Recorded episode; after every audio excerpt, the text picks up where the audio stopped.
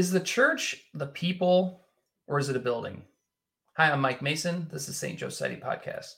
St. Joe Society is a Catholic lay apostolate devoted to help men order all things to Christ as they grow strong in mind, body, and spirit. If you'd like to check out more about us, you can see us at stjoesociety.org. This is episode 26 the St. Joseph Boot Camp. and this week, this week, last week we talked about what constitutes a liturgical life. This week, we're going to talk about what the church building is. Um, Father, when you told me you wanted to talk about this, I'm not going to lie. I have no idea what you want to talk about for the next few minutes. um, I sent some questions over to uh, Father Hoffman um, to prepare for all this, and my line to him on that one was, "I don't know what you want to do." so, um, so I just had some fun. Yeah, that's right. It'll begin. Well, well, let me open with this. Just my just intuitive. Um, I go to a church here in town that's really beautiful, um, and I know that's a blessing. I've been at mass in churches that are not so beautiful. And like I can feel the difference. So like I, I imagine that's what you kind of want to get at, that that's important. I intuitively feel it, but if you ask me right now to explain why that matters, I'm not sure I could. And so um I know that when as we jump in, that's something I want to know is like why why is that intuition correct if it is? Sure, what do you think? Sure. Yeah. Well, let me uh, just start off with giving you an example of one of the most famous churches in the world is the Chartres Cathedral in France. Hmm. And it's this huge, massive cathedral which just rises out of the countryside of the French farmland. And it's it's strange because it's just in a little town, uh, and yet it's one of the greatest churches in the world. And the reason it's there is because it's built around a relic of the veil of the Blessed Virgin Mary. So you go into the church, and in the back of you go all the way through this cathedral. Mm-hmm. and then at the back there's this great gold reliquary. It's about the size of you know like a, a, a window an ordinary window mm-hmm. with the the veil of the blessed mother up wow. Yeah. And so there was some story about the middle ages and the holy roman emperor and giving it to somebody and that's why they built the church there. But in any case the point of that story is is that just looking at that cathedral feels cathartic. You know it, it mm. there's a perfect symmetry and proportions. And if you study the geometry that went into the design of the building, it's like looking at a symphony, mm. uh, but just in, in, a physical space. And so there's a lot to do with, with the relationship between numbers and geometry and even astronomy, because the builders of the cathedral understood that the universe was in kind of like a, a hierarchical harmony and everything is connected to everything and the way that they built the cathedral is a reflection of that because they believed that the church is like the center of the universe hmm. and so it's a microcosm of everything and the proportions between the different spires and the columns and the height of the ceiling and the width of the church you know all of that has to do with a representation of that and unless you know geometry which i don't i'm not a numbers guy so i just feel it when i look at it mm. but there is something there physically, uh, mathematically, that's the basis for that. and there have been lots of books written on the subject. Chartres Cathedral, in particular, is famous for it. Uh, but it gets to the deeper point that you're talking about that there is a way of making a church building that represents something that's symbolic and real at the same time. And then there's a way of making a church building that doesn't. Hmm. And um, the beautiful ones, in some way, kind of capture that reality and present it physically for us to see, and the ugly ones don't. And the the point of all of this, I'll just tip my hand early, is that the church building is Christ. And it relates to beauty because um, St. Thomas Aquinas says that the second person of the Trinity, Jesus Christ, is the beauty of God. So he is God revealed to us. And beauty is uh, something that's complete and integrated and clear uh, in the sense of like revealing what it is on the inside.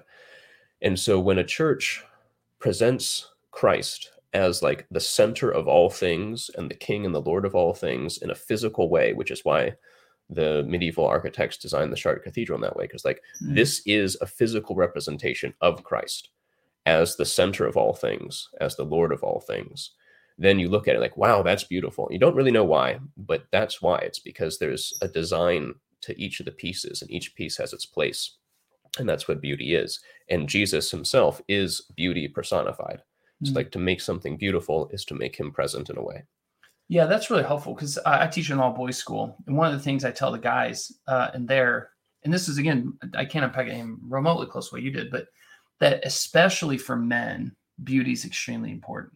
Mhm. Um, because, and I love the fact that you laid that there's all this geometry and, and kind of theological background to this beauty. Because I, what I love about that is it it joins together kind of this my intuitions, my emotions, also with my intellect to know that there is yeah. substance behind this, even though I didn't know it. Right. Right. Um, that man, that's absolutely fascinating. yeah, yeah, yeah. We could really talk cool forever about that. yeah. but uh, yeah, I, I can't tell you all the details of the geometry, you know, Mhm. because I, I don't have all the numbers in front of me on Yeah. top of my head.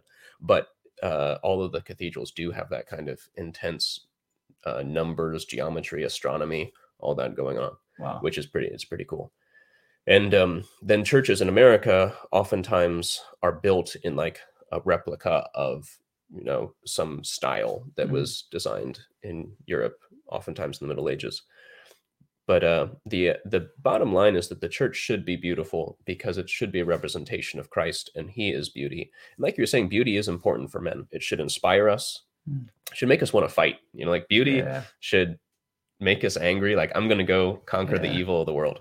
Um so that's what i one of the things god gave us beauty for.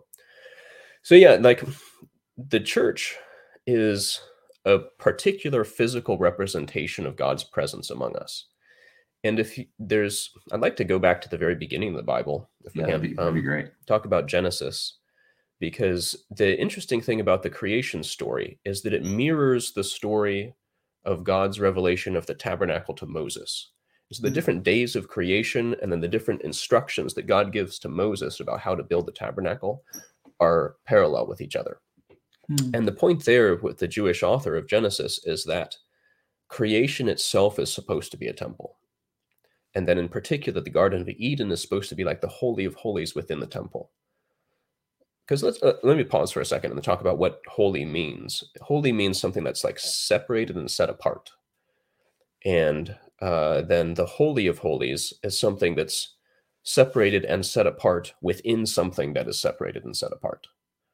And so the the holy of holies was a room inside the temple, which was set apart from the rest of the world. So the temple is holy, and then the holy of holies is the the holy place within the holy place.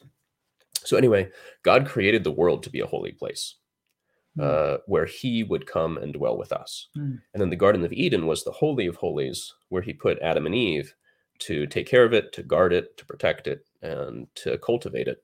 And then He dwelt with them there Yeah, walk in the cool evening with right, them. And, right, yeah. right, yeah, which is the time of sacrifice and of liturgy. You know, there's Yeah. a lot going on there. So then they mess it up. They sin. He expels them from there. There's a lot to that because that's actually the means of their salvation. But interestingly enough, is that as sin become as sin increases, God's presence with His people becomes more particular.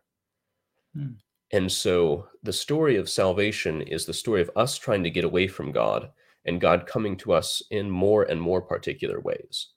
And so first God comes to us in the earth. And like he creates the earth to be holy, it's his temple, and then sin happens and we are the earth is separated from God, we are separated from each other. So God enters in in a more particular way that is a land and a people. Hmm. And then that they go into slavery in Egypt uh, they sin at the bottom of Mount Sinai uh, with the golden calf. And so he creates a priestly people that's holy within his chosen people. So they have pulled back from him. He creates a more particular. Hmm. And then within the uh, chosen people, there's a more particular holy family within the holy the, the line the lineage of Aaron. Then within that, there are high priests. And then it becomes more and more and more particular over time until a particular person is born who is God, and that's Jesus Christ. So the point being is that God comes to his people in a particular and physical way. And the more we pull back from him, kind of like the more particular and physical he gets. And that relates to church because the church building is the particular manifestation of his presence among us. And so if you look at the liturgy by which a bishop blesses a church building, he actually consecrates it as Christ. And it's kind of like a baptism that the building goes through. Hmm. Um, and so you'll see crosses on the walls where he anoints it with oil, which is the same oil that's used to anoint uh, the hands of priests or to anoint the heads of babies when they're baptized. and then a cool ceremony where he draws letters on the floor to symbolize the alpha and the mega and the al- alphabet and those letters have different values of numbers which uh, add up to the sum total of everything which is christ so there's all kinds of cool Wow. like mysteries going on but it kind of addresses in a way the question that we began with like what is the church? Is it the building? Is it the people? Maybe the answer is both but i think it's easy today with our modern mindset to forget the importance of the building. Hmm. uh, because the building is a physical representation that is made holy of god's presence among us. It is uh, a physical like sacramental of christ. Hmm. and so that's why it should be beauty beautiful because christ is beauty.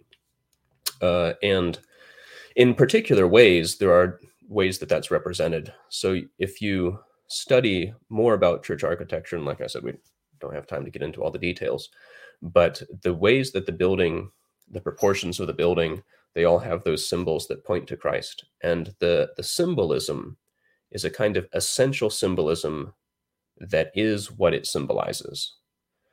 Uh, so the altar usually is made of stone that symbolizes Christ, who is the rock, Hmm. uh, and who is the priest and the sacrifice and the victim all at once. Uh, and so the different elements of the church building point to different aspects of the reality of God's presence with us. I think that's important to keep in mind as kind of a last word um, on this about the question should we be religious but maybe not, or should we be spiritual but not religious? Uh, and I think in order to really be re- spiritual, you also have to be religious. Like it, religion is a, a word that means to be bound, and we have to be bound to things in order to really worship them and be truly spiritual. And part of that binding is having a physical place with physical people that we go to, Hmm. and that's the church. And so the church building represents the church. It makes the church present. It's the presence of God manifested in a physical, particular way for His people. Well, there. I mean, my mind's um, swimming with the very close questions I want for, to ask you. Sure. So sure. uh, let me go very practical. Okay. Mhm. So we're um, recording this on Saturday. I'm going to mass tomorrow. Um, for all the guys who are going to mass on Sunday, when we approach the building, like what advice would you give us as we approach? Maybe things to look for, our attitude. Because for me, for a lot of us, I have a lot of young children, you know, just just getting them there is an effort sometimes. Sure. Sure. And then a lot of times it's easy to think like, well, once I get in there and sit down, then I'll start preparing for mass. But now that you're talking, I'm thinking my preparation to get to mass probably should start outside the building. Like even Mhm. as I approach it, we're walking up to as a family. I almost, you know, the building now takes on a new importance in my mind. Can you give us maybe some practical advice for the typical guy that as he's approaching the building and entering it, things that you would tell him to look for, um, or um, I don't know, Yeah. uh, way to approach it w- so you can get the most out of it. Sure, sure. So there's a spire that's Mhm. usually pretty obvious, and there's a point to that because it points us up to heaven. And um, one of the interesting things to think about is usually on the top of a Catholic church, there's one or two symbols or both. Um, a rooster, which is I kind, that. kind of odd, right. right? I hope you're going to Or- elaborate on that. Yeah, or uh, a, an empty cross. Hmm. And then if you go inside the church, you see a crucifix with Jesus's body on it. Yeah. So that in and of itself is an empty. Oh, uh, not an empty. Uh, speak, thinking of the cross. So that's an interesting difference between Yeah. the inside and the outside. But the rooster or the crucifix is usually on a ball, uh, or the empty cross rather, not the crucifix, at the top of the spire. So you Mhm. see a, a ball and then an empty cross or a rooster. And then inside the church, there's the crucifix with Jesus on the cross. Yeah. So that you can look at as you're getting close to church, and then also listen for the bells. That should be the bells should be ringing. Those ble- bells are blessed and exorcised. So the bishop, when he blesses them, gives them the power of casting out demons, which is an interesting Wow. thing. Yeah, and so like as you're approaching the church, you're getting closer and closer to this like spiritual um, generator, so to speak. This like spreading holiness out physically, even by means of sound Yeah. and that's an interesting thing because there's a lot of like new age ideas about the healing power of sound and that kind of thing and it, it actually there's some truth to it Hmm. like sound is a good thing yeah. uh, and by the blessing and consecration of these bells they're given a power of like driving evil away from their vicinity where you can hear them. So as you're driving into, up to church, maybe you hear the bells going, Yeah. depending on how early you are, right? Right. Maybe you're there before the bells go off. But um yeah, so like you should be listening to that and thinking like, okay, this is like my call to prayer. Um, you should be seeing the steeple as you get closer. Like, okay, I see the ball that symbolizes the world, Mm, and then the empty cross that symbolizes the power of the resurrection over the world. Okay. Um, or the rooster, which is a signal that announces the dawn Oh yeah. and so that's the connection with Christ. And then also the the name the Latin word for rooster has a connection with the word for helmet because it looks like a rooster is kind of wearing a helmet, Yeah. and so the helmet is also like our faith that we put on our head to protect Oh, us that's cool. from yeah. So anyway, that's the idea of the rooster, the one that announces the dawn, the coming of the light, uh, and so Christ is sometimes traditionally depicted as a rooster of- Yeah. of, all things. You know, that's a little odd, but so that's on the top. Like that, you can think about that as you're coming to church yeah. there's usually a ball and then an empty cross uh, to symbolize the power of the cross over the world, or a rooster to symbolize the coming of the dawn and the light. Yeah. The steeple that raises our minds to heaven. Um, and then, yeah, so you can think about that as you're coming to church. See, this this is fascinating because I went on a tour. We we live in Cincinnati, um, and we have a rich German heritage here. And downtown with the older churches, there's crosses on top of the Catholic ones, and then the Protestant ones always had a, a finger, things like that. Hmm. And when I was on this tour, the guy didn't know the theology behind it. Uh, he just said, "Well, that's how Germans who couldn't speak English could tell the difference between the Catholic and Protestant ones." Hmm. Which that actually that alone was helpful to me because then I always take note of that when I go to mass now. Um, but this even more just makes it way more rich. So I know I know exactly what we'll be talking about on the way to church tomorrow. Yeah, there you go. There you go. You're Um, welcome. What about um, when we enter the church? And I know this is difficult because we can't. It's hard to give advice whenever a lot of churches have different architecture and things like that. But do you have any advice when it when we enter into the church? So these bells are getting rid of evil and demons are being scared away. The um, Christ has conquered the world, so we're being invited into this great mystery.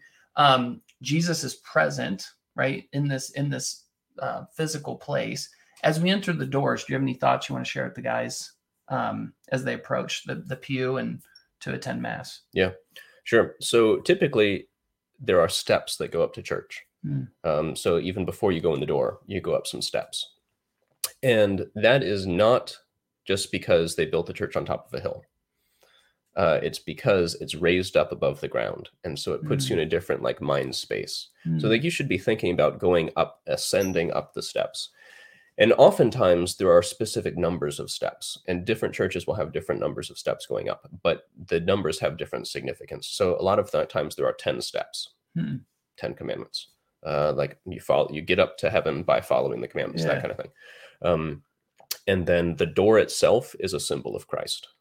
And so like he is the, he says, I am the gate, right? I am the way. yeah, So like going through the door, you can think about like Christ is the way to heaven. yeah, And uh, he also says that the way is narrow and there are few who find it, right? So be grateful as you're coming in, like you're passing through Christ Yeah. to enter into paradise.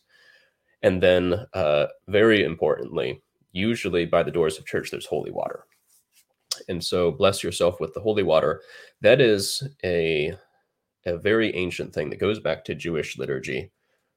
And that's why also, we'll talk about this, I think, in an upcoming episode, why you should have holy water by the doors of your homes Mm. because uh, the Jewish people used to take water for washing from the temple and use that in their homes to wash themselves as part of the ritual purification and cleansing. And that was a way of radiating the temple holiness out to the whole people. So, in the same way, the holy water reminds us of our baptism. It's a sacramental that drives away evil again and uh, gives us sanctifying grace when we use it uh, with the right intention. And so it's a way of making us holy as we enter the church buildings. We dip our fingers in, make the sign of the cross to remind us of our salvation. Um, and then hopefully we also have that back at home. So before you leave for church, yeah, dip your finger in the holy waters. You're going out the door, bless yourself, like we're on the way, we're on the journey. Then you get there and uh, you do it again as you come in to remind yourself of where you've arrived at. So those are, and then you genuflect, you know, like has been one of the challenges in the past. Yes. So uh, acknowledge the presence of Christ as King and Lord. And so, yeah, those are, those are some things to think about. No, those are really helpful because you know I have uh, young children, and these are all everything you just explained. We could talk about on the way down to mass, and I could pass on to them, which is really Mhm. exciting.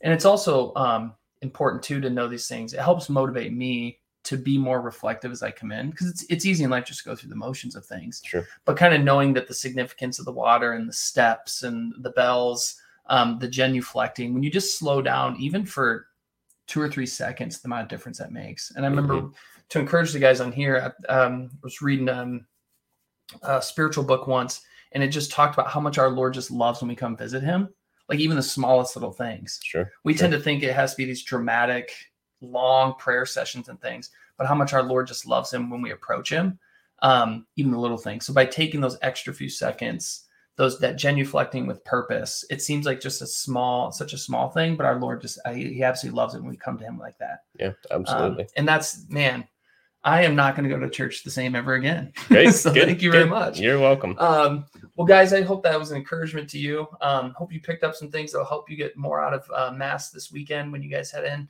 Uh, pass this on to your uh, children if you have them. I'm sure they would just get a kick out of it as you guys drive down, uh, learn a little bit about this. But next week, we're going to turn our attention to breakdown of the Mass. So now that we've talked about how to approach um, the Mass, and now that we've made it into our pews, so to speak, we're going to try to figure out what it is we're doing there Awesome. so- Sounds good. Looking forward to it. guys uh, work hard this week to make mass a prayer give give our lord your best he's a loving father and he will uh, gratefully accept whatever we his humble sons will give him. So god bless you guys. We'll see you next week